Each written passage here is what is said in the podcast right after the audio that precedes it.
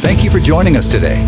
At Res Life, our mission is to develop committed followers of Jesus Christ to reach the world. Our content is created to equip and empower you in God's purpose. We hope you enjoy this message. Really, really great to see you today. I want to continue talking today about the blood. And the reason I want to do this is because it is so absolutely important. There is no forgiveness without the blood. There's no redemption without the blood. You can't come into God's presence without the blood. You cannot go to heaven without the blood. The Bible tells us, in fact, I'll just read this over in Romans chapter 3, verse 25, whom God has set forth to be a propitiation or a sacrifice or a mercy seat through faith in his blood. You can know a lot about Jesus, you can know about God, you can know a lot about the Bible. But the Bible tells us very specifically that you need to have faith in the blood. You cannot have faith in what you do not know. Faith is dependent on knowledge. Uh, it, you, you look all through the New Testament, and the blood of Jesus is all over. But so seldom is it talked about in the church today. Today, yet, in probably two more weeks, I want to take one week and talk to you about the scriptural basis of pleading the blood and how to plead the blood. The Bible tells us that the devil is the accuser of the brethren. Is there anybody here who's ever been accused about the devil? Absolutely. Right? So, so how do you handle that? What do you do?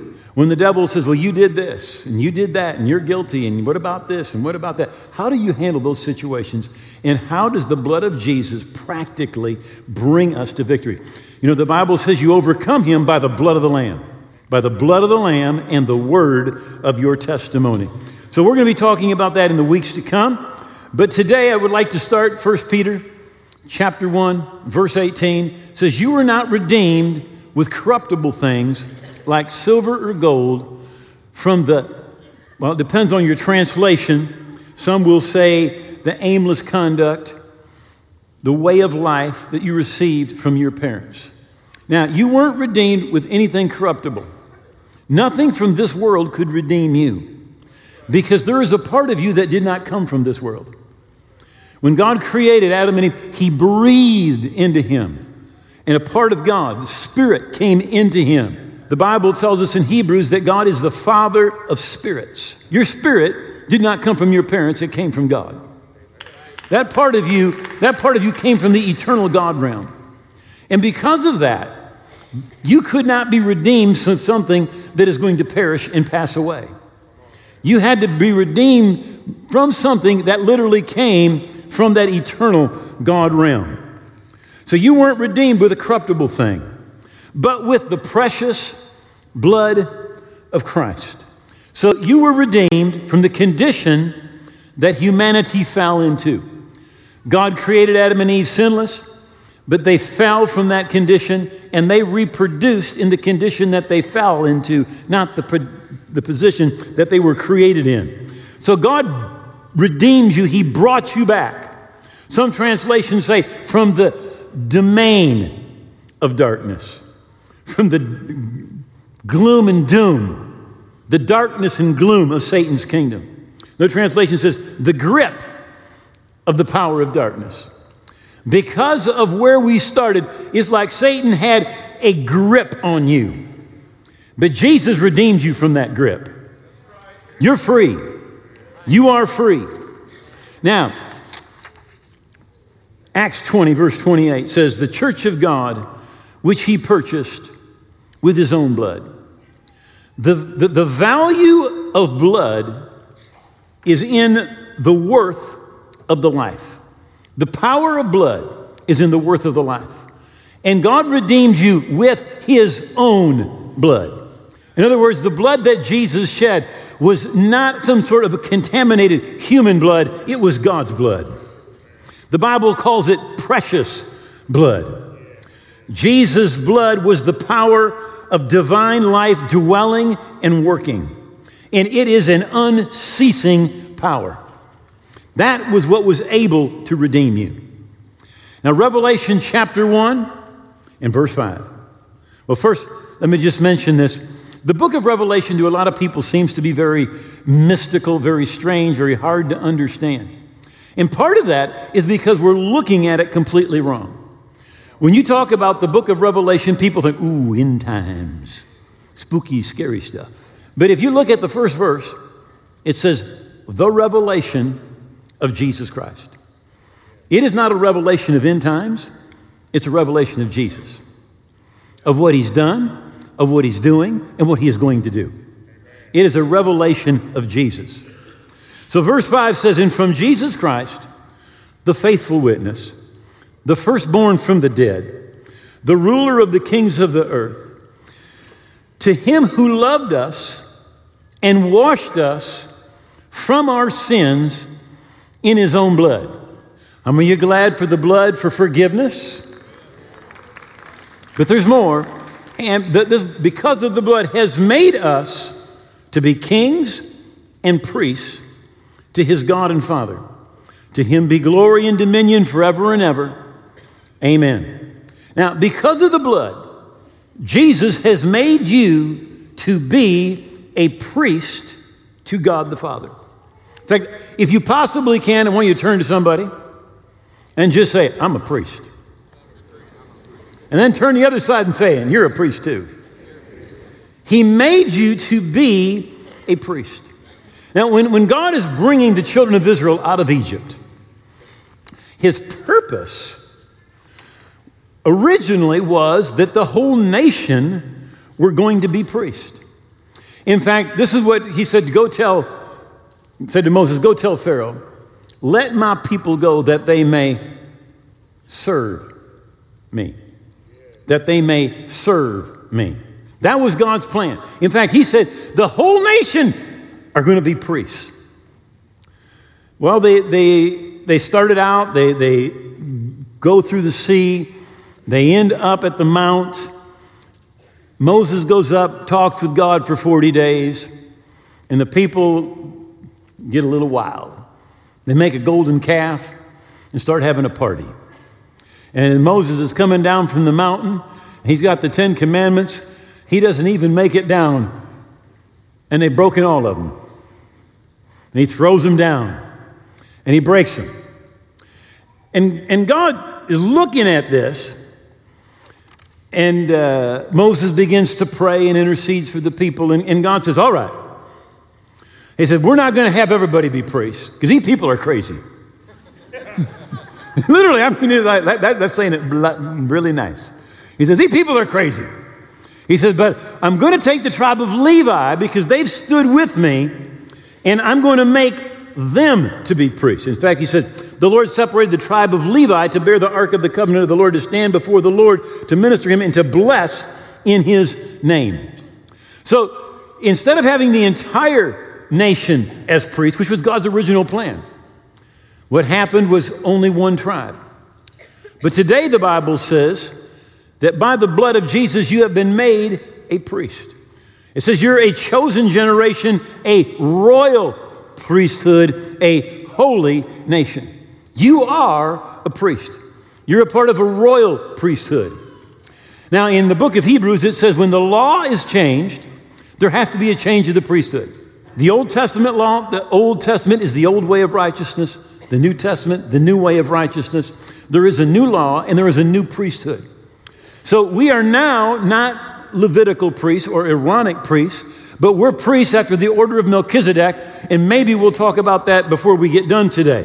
But the Bible says that you right now, you are a royal priesthood. Not when you get to heaven, but here today. Not in the sweet by and by, but right now, here in the nasty here and now. You're a priest, and you're to proclaim and to announce and, and to show and to bring the kingdom of God every place that you go. God originally was just going to separate the entire nation, then the tribe, but today, every believer is a priest. Every believer is called, every believer is anointed. And, and notice it said one of the things that that priests are going to do, he said, is they're going to bless in his name. They're going to bless in his name. You're a priest. Because of it, everything that you do, is holy. Not just a few things, but everything that you do is holy. And so God told the children of Israel, well, actually, told Moses tell the Levites, He said, Here's what I want you to do. He says, I want you to tell the Levites that they're supposed to go and bless in my name. So, how do you bless in his name? In fact, I love what he says tell them to bless, saying, How do you bless? Saying, The Lord bless you, the Lord keep you, the Lord make his face to shine upon you. And then I love what God says. He says, And I will bless them. I will bless them. realize as a priest, one of the things that you do is you bless. And God says, when you bless, when you speak, He says, I will back you up. He said, I will bless them. When you speak, I think that is one of the most awesome things about the priesthood. Of course, the Old Testament priests, they were constantly offering sacrifices. Well, we don't offer sacrifices, but we announce the sacrifice that's been made. That's Jesus' sacrifice. We announce that sacrifice. And of course, the, the Old Testament priests were worshipers. The Bible refers to different temples. There was, there was Moses' tabernacle, then Solomon built one, Zerubbabel built one, Herod built one. But it's interesting, the one that God really liked was none of those. And it's David's tabernacle. And somebody said, well, David didn't have one. Well, yes, he did. It did. In fact, God tells us in the book of Acts that he's going to bring that back in the last days. And here's the difference the other one, once a year, they could come where the ark was, where God's presence was. Of course, only the high priest and never without blood. But when David had the tabernacle, he brings the, the ark into Jerusalem and he just sets up a big tent. And he puts the ark in the tent. And anybody, listen, anybody could go straight into God's presence. It's the only time it ever happened. Anybody could go in there. But he, he arranged to have the Levites, in their 24 hours a day in shifts, there were about 2,000 of them that were a part of this, and all that they did was worship. They were just the singers and the worshipers. 24 hours a day, 24 7, 365, in his presence, there was worship. Now, as a priest, you and I are worshipers. We are worshipers. That's part of the calling that's on us today as priests. Andrew Murray says this about that, that priesthood. He says, in each relationship of his life, his home, his business, commercial, or political affairs, he must give himself up to be led by the Holy Spirit, to live according to the law of God for his glory, and then the blood in its reconciling, cleansing, sanctifying power will embrace everything in the peace of God will flood into the situation. In other words, because every place you go, you're anointed, you're called, you're a priest, you bring the presence of God and the kingdom of God every place that you go and in everything that you do. In fact, the Bible says, whatever you do, whatever you do, you do it all for the glory of God in the name of the Lord Jesus Christ. You say, why? Everything I do. Because you are a priest. And when you show up, God shows up. When you show up, the kingdom shows up. T.L. Osborn may be a name that some of you don't know, but in the 20th century, T.L. Osborn spoke to more people face to face than anyone that ever lived. He did most of his, his meetings, South America, but really particularly in Africa. Millions of people would come even in one service to hear him preach. Tremendous, tremendous evangelist. Now, he made this statement. He said, The only call of God on my life is Mark 16. He said, God never told me to do anything except Mark 16 says, Go into all the world and preach the gospel. Never had a vision, never heard a voice, just Mark 16. And people say, well, why do you have such success? He says, because when I arrive, the kingdom of God arrives. When you arrive, the kingdom arrives because you bring it with you. Jesus said, the kingdom of God, it is within you. He said, it's not over here or over there, it's within you. Colossians 1 and 20. And by him to reconcile all things to himself by him, whether things on earth or things in heaven, having made peace through the blood of his cross. Now, we don't have time to talk about it, but the cross, what Jesus' blood on the cross, affected things on earth, but the Bible says it affected things in heaven. Not just on earth, but things in heaven. And he made peace through the blood of his cross. So, peace with God happened because of what Jesus did. No effort on your part, no effort on my part. Jesus, with his blood, took everything out of the way that could separate you from God. Everything was taken out of the way by the blood of his cross.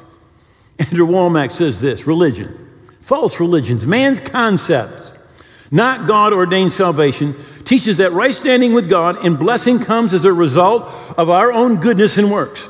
It always preaches you must come to church, you must pay your tithe, you need to pray, you need to do this, you need to do that. And if you don't do all these things, then God won't accept you. Listen, that is not the gospel, that is anti gospel.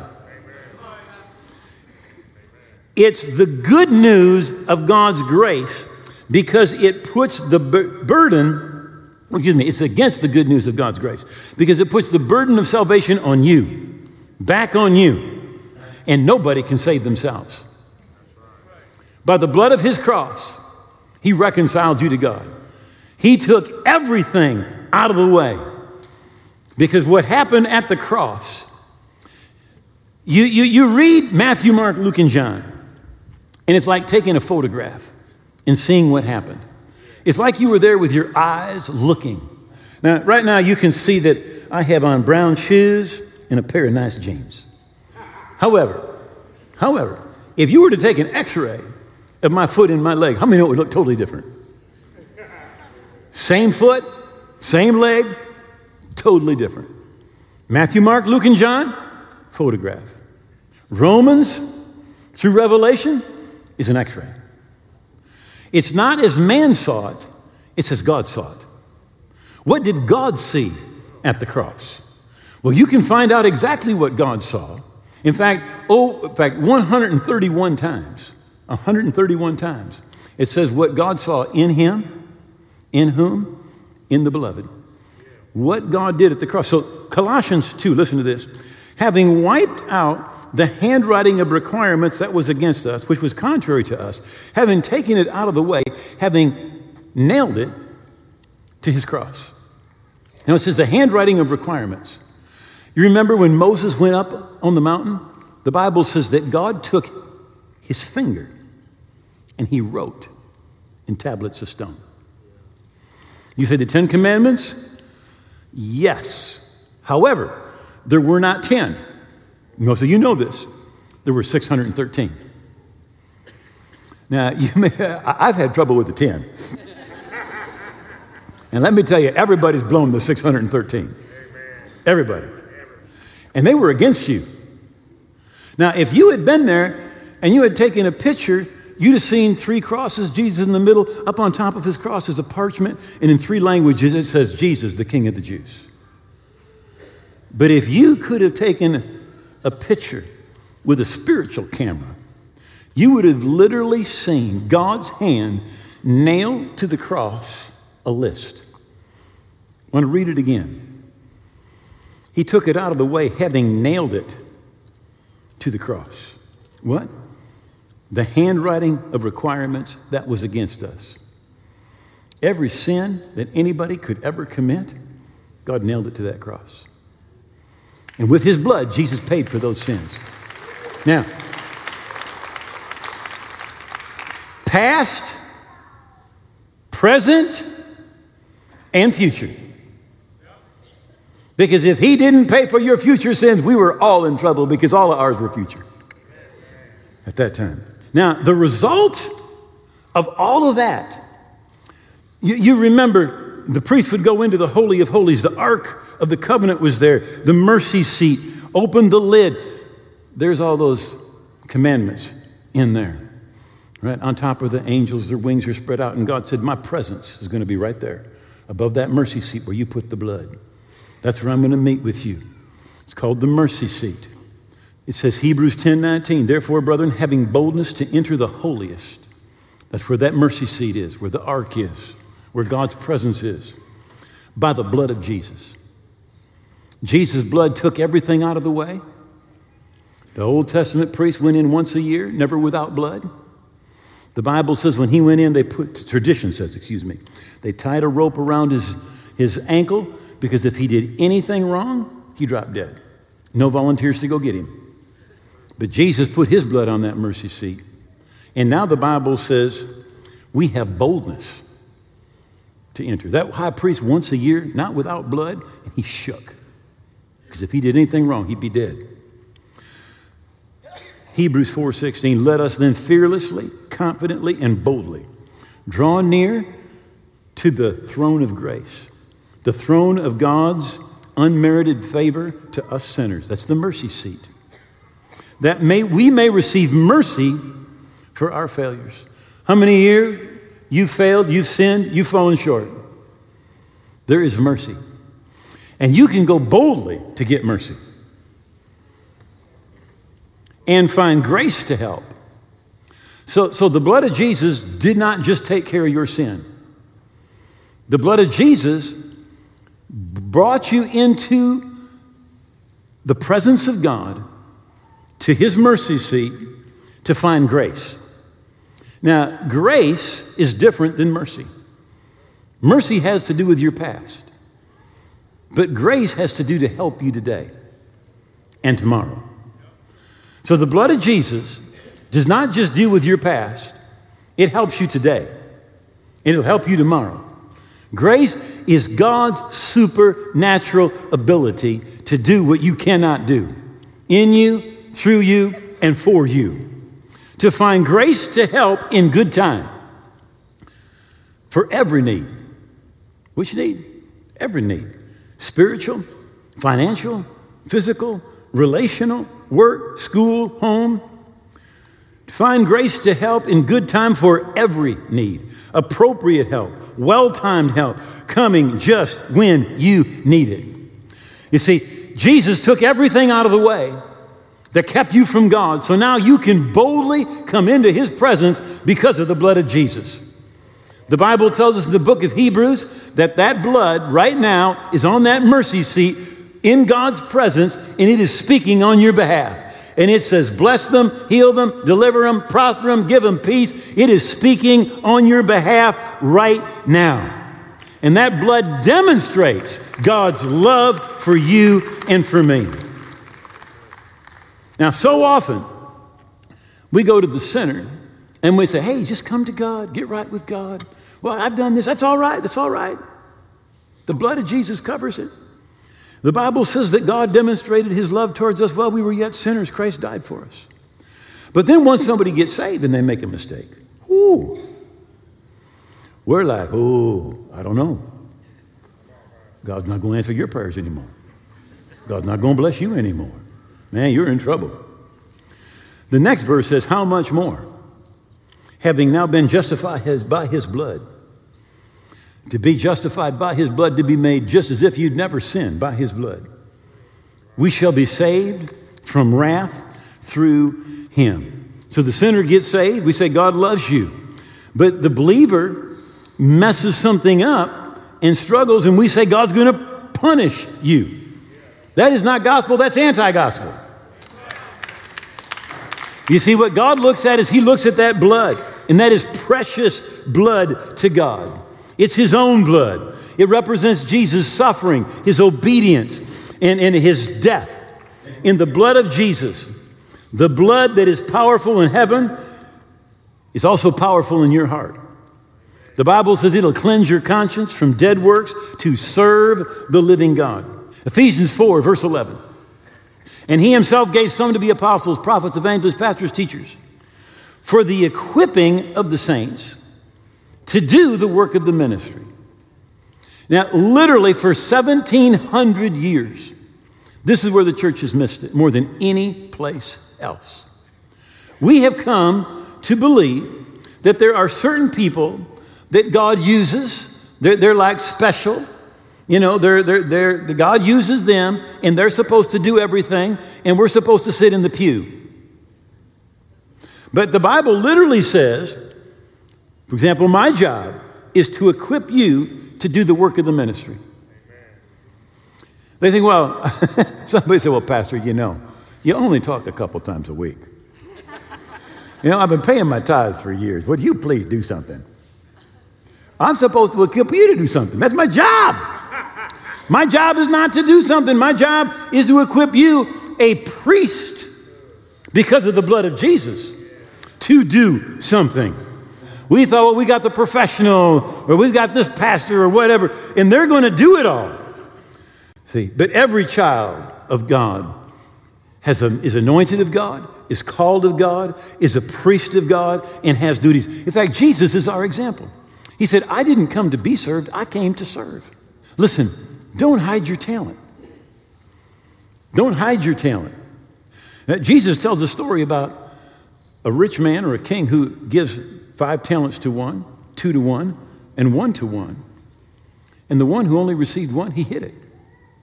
He hid it. He said, You know, I've just got one. It ain't much. Whatever God has given us, we need to use. Don't hide the talent that you have. There is nothing that is too small.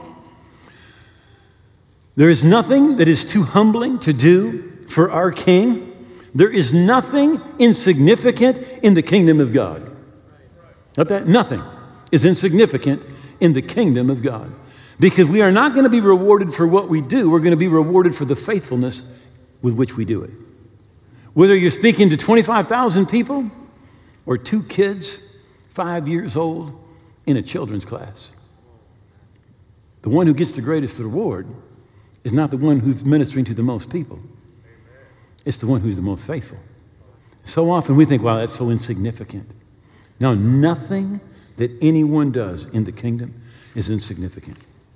It is worthwhile surrendering everything to fulfill the call of God that is on our life. You know, when, when we do that, our life becomes extraordinary. Ephesians 2:10 For we are God's own workmanship, recreated in Christ Jesus, born anew, listen, that we may do the good works which God predestined, planned beforehand for us. Taking paths he prepared ahead of time that we should walk in them. So God has prepared good works and paths for every single believer. Every believer is called, every believer is anointed. And God has things that He wants every believer to do. Now, here's the crazy thing. We think, well, if I just do what God wants me to do, things are going to be pretty boring. I remember when I was not saved. And I was under conviction to get saved. And I really thought, this is what I thought. I thought, if I get saved, the rest of my life is going to be like I was baptized in lemon juice. I mean, it's just going to be sour. I thought I'm never going to have fun again in my life. I really did. That's what I thought. But it's better than going to hell. So I get saved. Listen to the rest of this verse. Living the good life. Living the good life. He prearranged and made ready for you to live. You see, you, you, you do not know what the good life is until you're living the one He made for you. See, God created an eagle to fly in the sky, a whale to swim in an ocean, and He created you for relationship with Him, and He created you. He has paths prepared for you. He has prepared things specifically for you to do. And if you don't do them, they won't get done. They won't get done. You know, the Bible tells us that we're a body. How many of you know that if we just cut off my thumb, I'd miss it? You just, you, you just, anybody here ever break a toe? Oh, man, they're so little and they just seem like, what did they do? Man, when it's not there working right, wow, it affects everything. And is the same thing is true with, with the body of Christ. Every single one of us needs to be doing what we were created to do. See, what makes a person great is not who serves them, but it's who you serve. Jesus said, if you want to be great, he didn't say it was bad to want to be great. He said, Whoever wants to be great needs to be the servant of all. To be great, you serve. To find your life, Jesus said you have to give your life. To be filled, you need to empty yourself. To have true riches, he said you need to give generously. To save your life, he said you need to give your life. When you passionately, totally devoted, your, you devote yourself to Jesus, to the work that he's called you to do, there is no better, no fuller life. As I said, it's the good life that he prearranged and made ready for you to live. Say, would you bow your heads for just a moment? Thank you for watching and being a part of our online family. Subscribe to our channel for access to all of our videos and live services.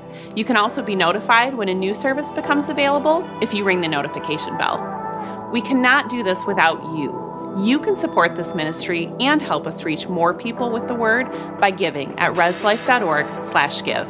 Thanks again for watching. Be blessed.